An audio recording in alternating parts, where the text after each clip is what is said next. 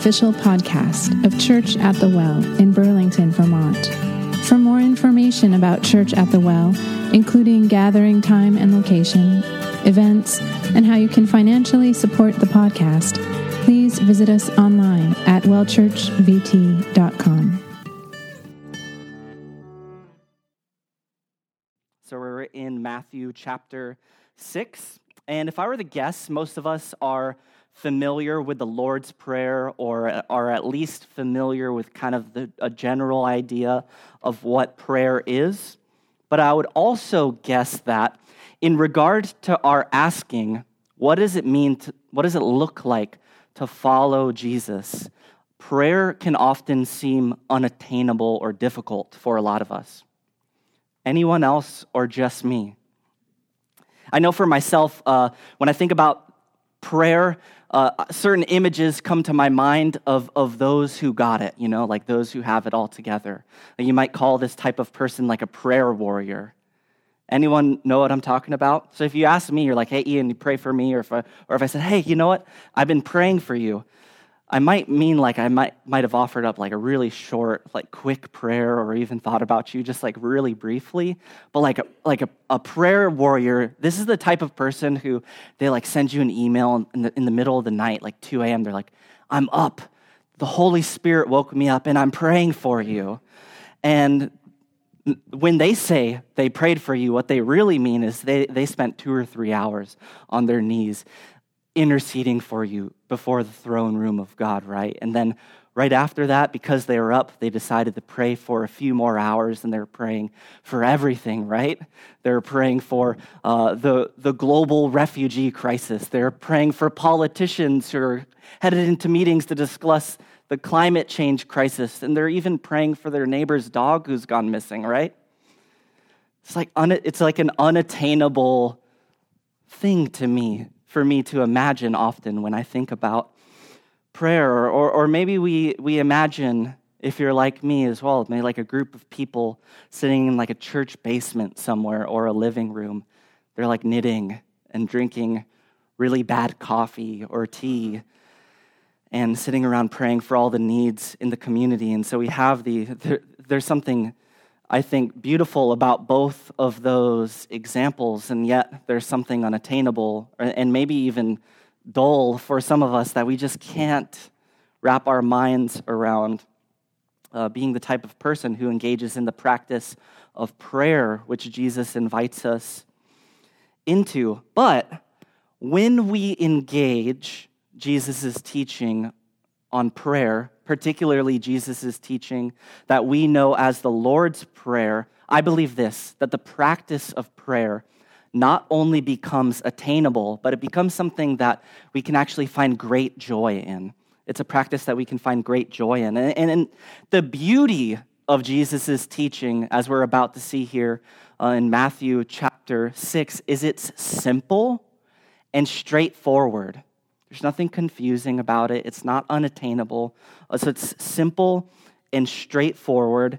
And that's awesome because for those of us who are just beginning to think about and integrate the practice of prayer in our lives, um, it's simple and straightforward. It's a simple and straightforward invitation. But I've also found in my experience praying through, thinking about, considering the Lord's Prayer that it's, it's a teaching whose well is deep. It's deep enough for even those of us who might be representative in this room, who are more seasoned in prayer, who are able to continue uh, to draw from this deep well of a teaching as we seek to grow closer to God in prayer. And so this morning, my goal is not to blow anyone's mind with a teaching or to offer any particular new insight into the Lord's Prayer. My goal this morning is for us to look together as a community at Jesus' teaching on prayer and look at how it might offer us a template or a way of praying. Um, that would be helpful in not only kind of initiating us into the practice of prayer or, or, or, pushing us further deep into the practice of, of prayer in our own lives, but that we might uh, find all sorts of uh, new joy and beauty there that we may have not seen previously. So, Matthew chapter 6. And we're going to start reading in verse 7, where we left off last week. And when you pray, do not keep on babbling like pagans. Pagans just means like non Jewish folk. For they think that they'll be heard because of their many words. Do not be like them, for your Father knows what you need before you ask Him. Simple, right? This then is how you should pray. Jesus offers like a simple prayer. It's almost a poem or a break in the text. Uh, it was meant to be memorized. Our Father in heaven, hallowed be your name. Your kingdom come. Your will be done on earth as it is in heaven. Give us today our daily bread and forgive us our debts as we also have forgiven our debtors. And lead us not into temptation, but deliver us from the evil one. And then he says, he adds on a little tagline For if you forgive other people when they sin against you, your heavenly Father will also forgive you. But if you do not forgive others their sins, your Father will not forgive your sins. So, a prayer we are all fairly familiar with. Again, I believe Jesus is doing something here. He's giving his followers a template of prayer, a template for how prayer can work. What does it look like? In Luke's account of the Lord's Prayer, we, Luke actually records a little detail that Matthew doesn't record. He says that the, the disciples asked Jesus, Teach us to pray. It's actually the only account in all of the Gospels where the, the disciples or followers of Jesus, they asked Jesus something specific. Teach us to do this. Teach us to pray. So they ask him, Teach us to pray.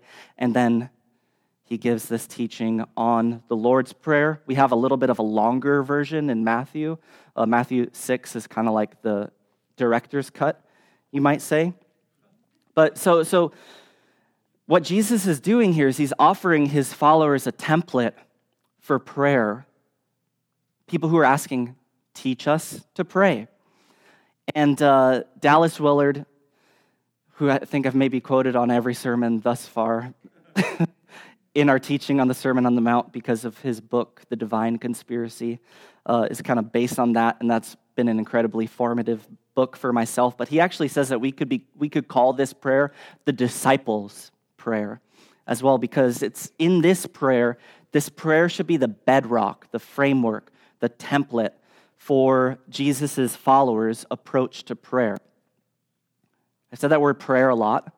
I'm going to give a just a an, an umbrella definition of what I mean when I'm referring to prayer this morning, and it's meant to have a lot of room for us to uh, be imaginative in the ways that we think about prayer, because I don't want it to be thought of in a very narrow way.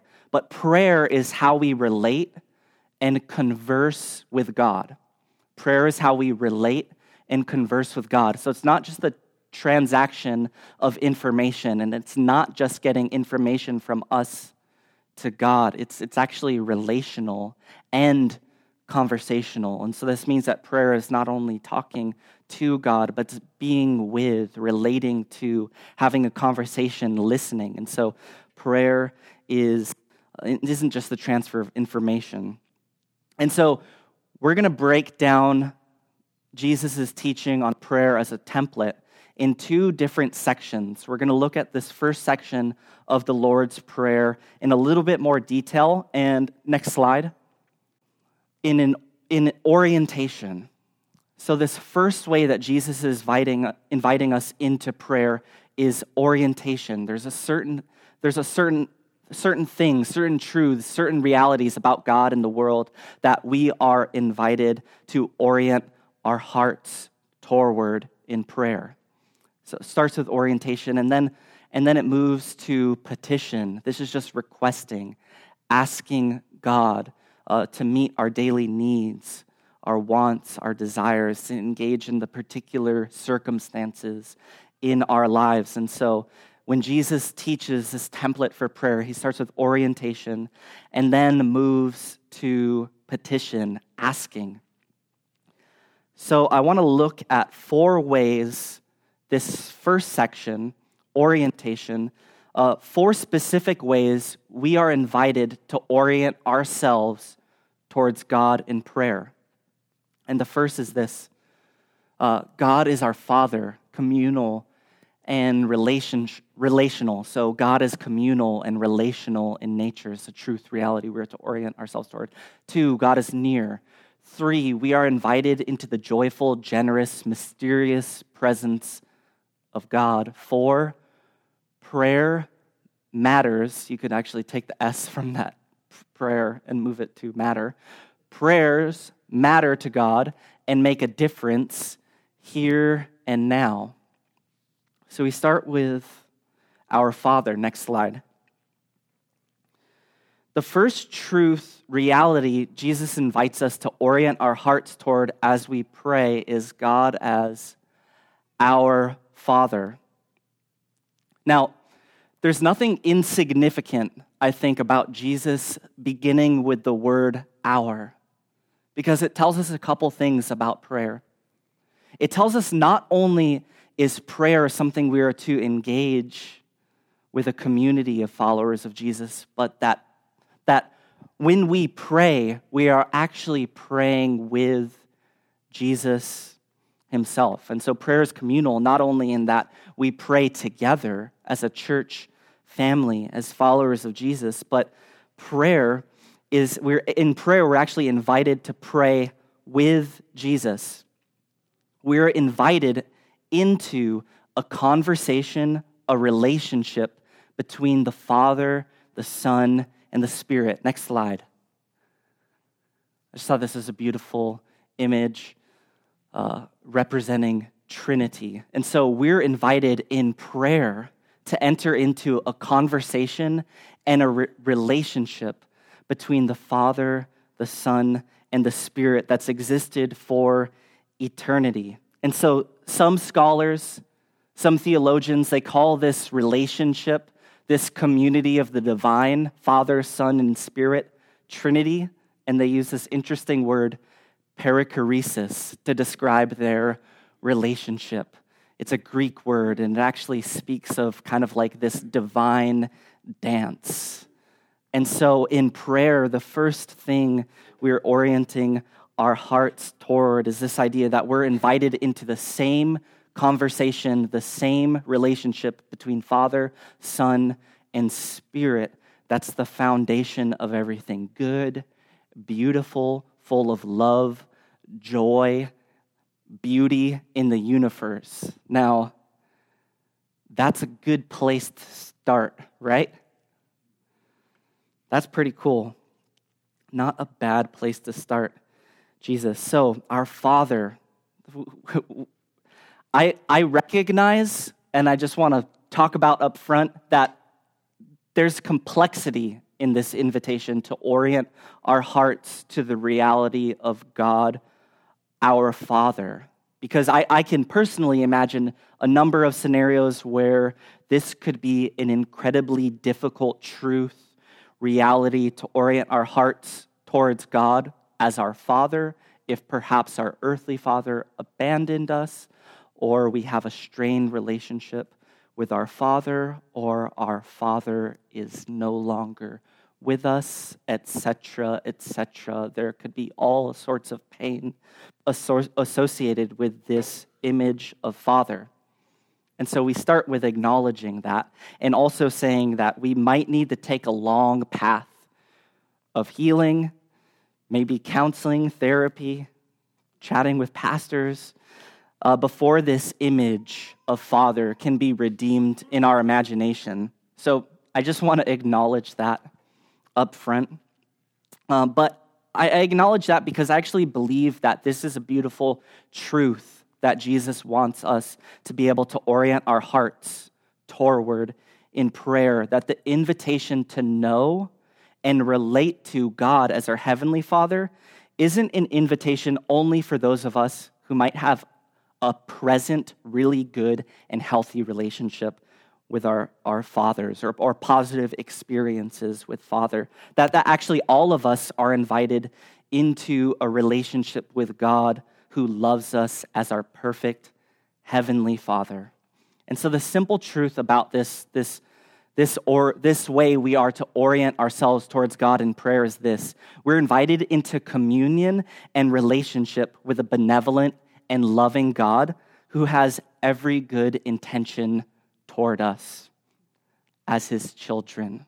We're invited into communion and relationship with a good and benevolent God who has every good intention towards you as his child. The best image I could have for this is next slide.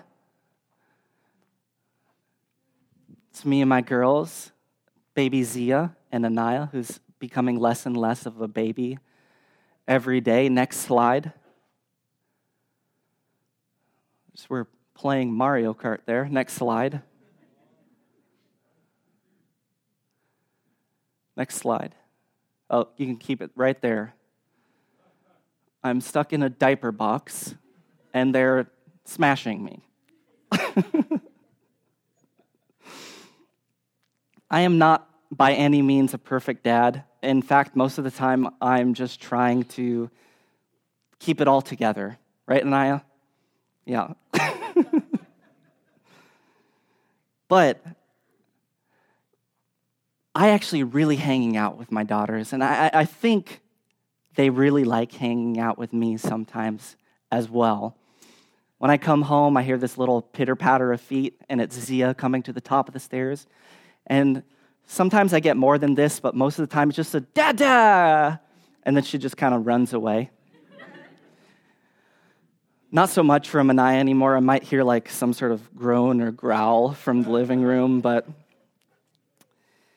they know, they understand that I have every, I have good intentions toward them as their father. And in that, they want to spend time with me, relate with me, hang out, play Mario Kart, try and shove me into a diaper box and step on top of me so I cannot breathe. So, slide. Second way we're to orient ourselves toward God is God is near. Our Father in heaven. The Lord's Prayer also invites us to orient our hearts towards the nearness of God. So in heaven, is actually somewhat of an unfortunate translation for a few reasons because we often think of heaven as some other place that's far off. But that's just not the biblical understanding of or reality of the word heaven. In fact, that the, the Greek word is the Greek word ouranos, as it appears in Jesus' teaching on prayer, ouranos. And so this stanza in the Lord's Prayer could read, our Father in the heavens. It's actually plural in Greek. Our Father in, in the heavens. But it's important to note the meaning and use of this Greek word because it can actually be translated like this the air or the atmosphere all around you. We saw in Matthew chapter 3, just a few chapters before chapter 6. We can do the math uh, that, that God as Father declares his blessing on Jesus from the air, from the atmosphere. Now, now, think about the air for a moment. It surrounds you, right? It's all around you. It, it even fills your lungs as you breathe in and out. God is as close to you as the air you breathe. God is as close to you as the air you breathe. Next slide. Nicholas of Cusa. I'm not even sure who this is, but he has a really sweet quote God is the reality whose center is everywhere and whose circumference is nowhere. I thought it was a beautiful way of saying God is near. In fact, he is as close as the air we breathe. Next slide. We are invited into the joyful generous, mysterious presence of God. Hallowed be your name. This is an interesting one because we don't really use the word hallowed, right? Like when Luann and I have date night, I'm not like, yo, Luann, you're looking hallowed tonight. It's just not something we use. It's like an old timey word. Um, it just means to keep separate or it's it, to make unique, create a special place for. And it's a word I believe we have a bit of an imaginational hindrance with. Side note, imaginational is a word. I emailed Abby. I said, Abby, is imaginational a word? And she said, Yes, it is. Thank you for teaching me a new word. First time I've ever taught Abby a new word. But when I imagine this word hallowed, I, I think of like a really deep voice being like in like a pious tone, being like, hallowed. Anyone else? That voice wasn't too deep. Someone, someone is like, you need to try harder in your deep uh, baritone voicing. Anyways, it just it, it means to honor, to sanctify, the, to set apart, to treat with the highest respect.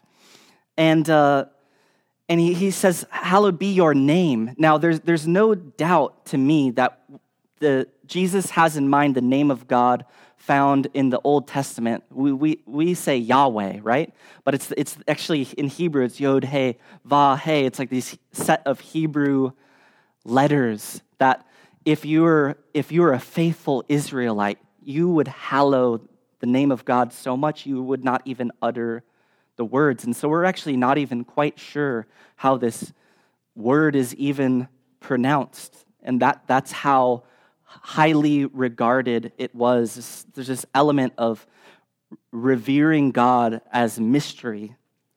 Um, and so to, to orient our prayers in this way, according to, we, we are to orient our prayers according to God's highest ideals and God's character that's revealed in Scripture and in the person of Jesus. And so we're invited in prayer to orient our hearts toward the mystery of God.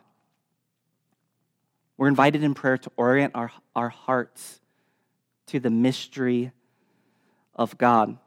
Now, some of us might be less inclined to view mystery as a worthy word to describe God as a worthy way of hallowing God's name. But I actually believe this that acknowledging God as mystery is an amazing place to start. Um, Richard Rohr says this, speaking of knowing God and orienting our hearts towards God as a mystery. He says this. Oh, awesome. To say God is mystery is not to say God is not knowable, but it is to say that God is endlessly knowable. In other words, in prayer, we're invited into knowing God as mystery, which doesn't mean we're invited to be confused about who God is, but that we get to endlessly know God in all his generosity, in all his joy, goodness, beauty for all eternity. So, in other words, if prayer is boring to us, maybe God's not the problem. Maybe we're the problem. Next slide. Prayer matters to God and makes a difference here and now. Your kingdom come, your will be done on earth as it is in heaven. So, so this, this stanza of the, the prayer is intended to first and foremost orient our hearts to the reality that prayer matters to God and makes a difference here and now. When Jesus speaks of the kingdom of God, he's actually speaking of something that's dynamically present and active in Jesus himself. Jesus' life, his ministry, his teaching, his death, his burial, his resurrection. Through all of these things, God's restoring, reconciling a broken world. He hasn't abandoned the world. But this truth, reality, is also still being worked out through God's work in the world and through the people of God brought together by the person of Jesus. Scot McKnight says it this way The story of God in the Bible is the story that God is creator, Lord, and Redeemer, and that God's plan for history is for it all to be summed up with Christ as Lord and God ruling over the entire world. The petitions, he's actually speaking of these petitions here in Matthew chapter 6, are fundamentally gospel aches, the ache for the full story to become complete, since the kingdom is already making itself present, and since we are called to live now in light of that future consummation, each and every act of love, peace, justice, and wisdom that we do enters that final kingdom reality. It's good. You can keep it up there for a moment. Scot McKnight will preach. This doesn't. so, we're to orient our, our hearts toward this reality that God cares about this world here and now, that He's doing something about it through the person of Jesus, through the people of God, and that even though we haven't seen, as McKnight puts it, future consummation, all is made right, that He's doing something now, and we're invited to be participants in that. So, this is the template. These are the four things we're to orient our hearts toward. Next slide. There we go. Orientation. This is a summary.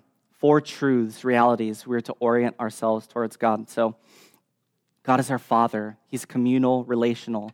God is near. We're invited into joy, joyful, generous, mysterious presence of God. Prayers matter to God and make a difference here and now.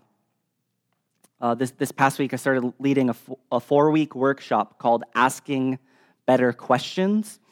And one of the things we went over was the difference between a good question and a great question.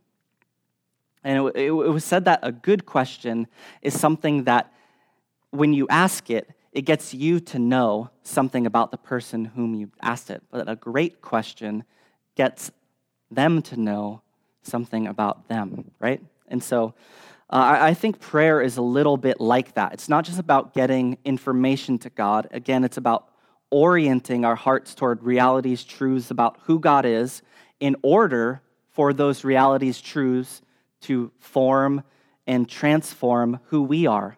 And so when we're formed by these realities that Jesus lays out in this, this prayer, um, our prayers actually have the capacity to change the world this doesn't always mean we get the answer we're looking for, but this does mean that certain things happen that only happen when we pray in such a way, and certain things don't happen when we don't pray in this way. Now, caveat we're speaking of this as like a template or a form of prayer. It's not a magic formula, it's a template we can use in prayer and which can help form our approach to prayer. So we move quickly to petition. There's a time and place in Jesus' prayer where we eventually move to petition, asking God, expressing our needs, wants, desires to God. After all, right? He's our Father. He has good intentions toward us, He cares about us. And so, as we think about the Lord's Prayer as a template, we see that it does, in fact, include petition but petition doesn't come first. It's important to note that order. The order matters. Slide. This is a quote from John Mark Comer, a pastor in Portland, Oregon. He says, Most of us play, pr- pray, that's supposed to say pray, in the opposite direction as Jesus in the Lord's Prayer. Most of us start with, God, I want. Don't let bad stuff happen to me. Forgive me. Here's a list of my needs and wants. And if we have a couple of extra minutes, oh yeah, and your will be done, your kingdom come, and all that stuff, that's considered the be an extra credit type prayer. But when you pray in the opposite direction, you're not praying the Lord's Prayer, you're praying the American middle class prayer. That'll preach, John Mark Comer. So, order matters. Now, I don't want you to be stressed out about perfecting prayer it's just an order, a form, a template. And, and prayer isn't easy as well. It's simple, it's straightforward as Jesus teach it, but it's not always easy. And so the point is to engage this text as a way of taking the right next step for you, no matter where you might be in your journey and being formed in prayer. So we're going to conclude this morning by actually having a, an opportunity to go through this prayer together.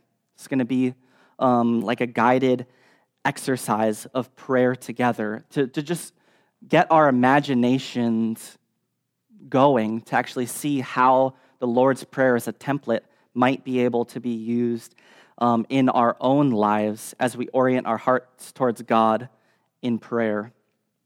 So, hopefully, this becomes something that will help you see, experience how prayer can be used in your own life as an individual, or maybe with your family or a small group of friends, um, your tribe, whatever that be, in, your, in, a home with your friends or your family.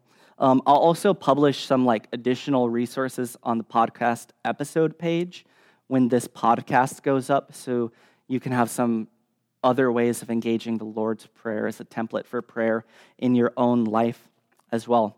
And so we're going to take a moment to pray together. Is that okay? Amen. Amen. And so um, I'd encourage you, if your phone out um, or, or, maybe any sort of other distraction, just like put it away and get into like a comfortable, alert, a comfortable but also alert position. I'll have like some really quiet music playing in the background as well. Our Father. Take a minute or two. You can close your eyes, however best you're comfortable. Take a moment and think about the idea of God as your Father with good intentions toward you. Uh, if you want to imagine God, maybe imagine a face, make eye contact. Just take a minute and do that. Think of God. If your mind wanders a little bit, like that is okay. Um, maybe just bring yourself back with a centering prayer, like Father or Jesus or God.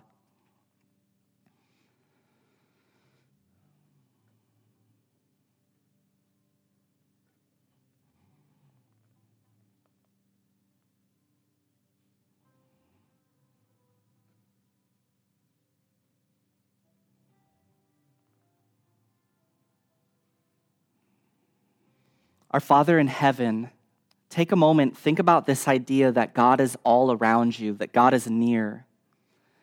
As you breathe in and out, imagine yourself breathing in and out more of the Holy Spirit.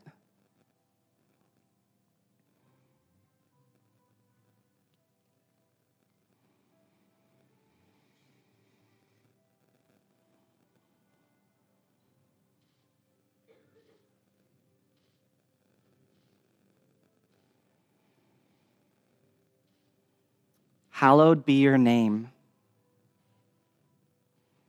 Just sit with the Father for a moment in joyful, grateful worship in the mystery of his presence.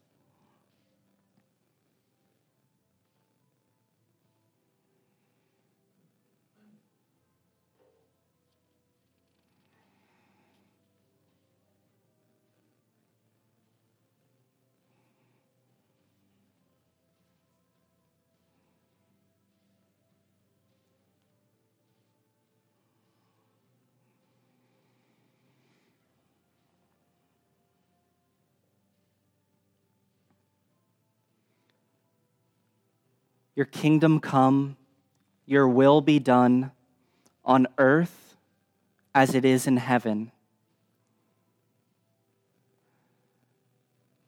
Hold some things in your heart right now that might be broken in your town, in your city, in our state, in our country, maybe even in our church community. You can hold them in silence as your heart.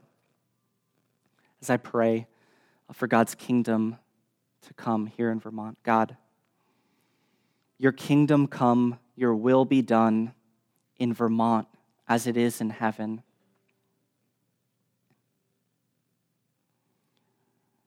God, we lift up all of the ways in which the world is not set right here in our midst, and the things that we hold together in our hearts right now. We lift those things to you and we ask your kingdom come, your will be done here and now. We thank you for hearing our prayers. We thank you that you invite us into the story that you are telling, that your kingdom is present and active. And you have invited us to be participants in seeing your kingdom fully realized here and now. In Jesus' name. So stay in kind of like a prayerful posture. The petition portion of the exercise, um, I'm not really going to teach on. We're just going to go through it. We're actually going to just kind of continue this prayer exercise together. I've actually invited a few people from our church to pray after just a really brief expl- explanation of each stanza. Um, and so we're going to have an opportunity to actually verbally and non verbally lift up our requests to God in relation to each of the remaining stanzas of the Lord's Prayer. First, give us each day our daily bread. Simply put, this is just everyday needs. As God's children, God cares about our daily needs, our wants, desires. And so um, I'm going to just provide us an opportunity to lift up verbally, non verbally. Um, you could write down, hold something maybe in your heart, or even shout out in the room right now specific needs, wants in your life um, or in your community job, healing, wisdom to make a decision, etc.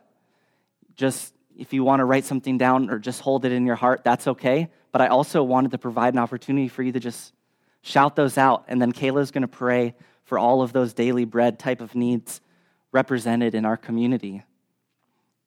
So we're going to have this opportunity to, to lift those things up to God. If anyone has any need, desire, want, job, healing, wisdom, feel free to just shout it out. Let it be made known. Health. Father God, thank you that you made us to need you. You made us to be dependent on you. All the things spoken and unspoken, all the things in our hearts, the things that you know we need that we don't even know that we need yet. I'm asking for those. I'm asking for them in your name.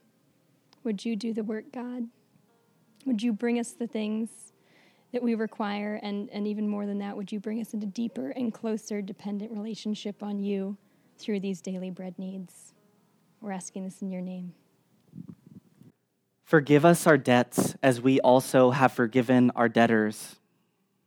Brief note being forgiven is connected to our forgiving others. So this doesn't mean we have to like or not have boundaries or others don't face consequences for their actions. But if God's forgiveness flows into us, the natural outlet is extending that same God initiated forgiveness to others. reflect for a moment. We're not going to do any shout outs during this section on the things you might want to ask God forgiveness for, specific areas in your life, and think about maybe those that God might be putting on your heart to release others to forgiveness.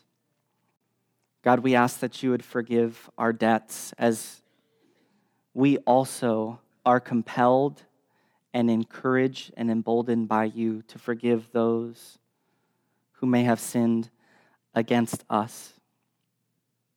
We ask that your Spirit would give us the wisdom and the insight we need to forgive those who have sinned against us as we have been forgiven by you. And lead us not into temptation, but deliver us from evil. Real briefly, temptation, evil, they're words that they just describe different trials, struggles, bad things, sins, troubles of any sort. Uh, they could be systems, could be individual things, um, just opposition to God and His rule and reign. And so, just invite you to take a, a minute reflecting on what these things might be in your life, specific temptations, struggles, specific sins, any kind of evil, spiritual evil, human evil, natural evil, trial you might um, be experiencing. And uh, Mark is going to lead us in prayer for protection and deliverance from, and God's and for God's blessing of good things to flow into our lives, into our community. Father, we forget oftentimes that we live in a battlefield and that we have an enemy who wants to distract us, who wants to immobilize us, who wants to um, tempt us to um, find our satisfaction in, in, things other than you.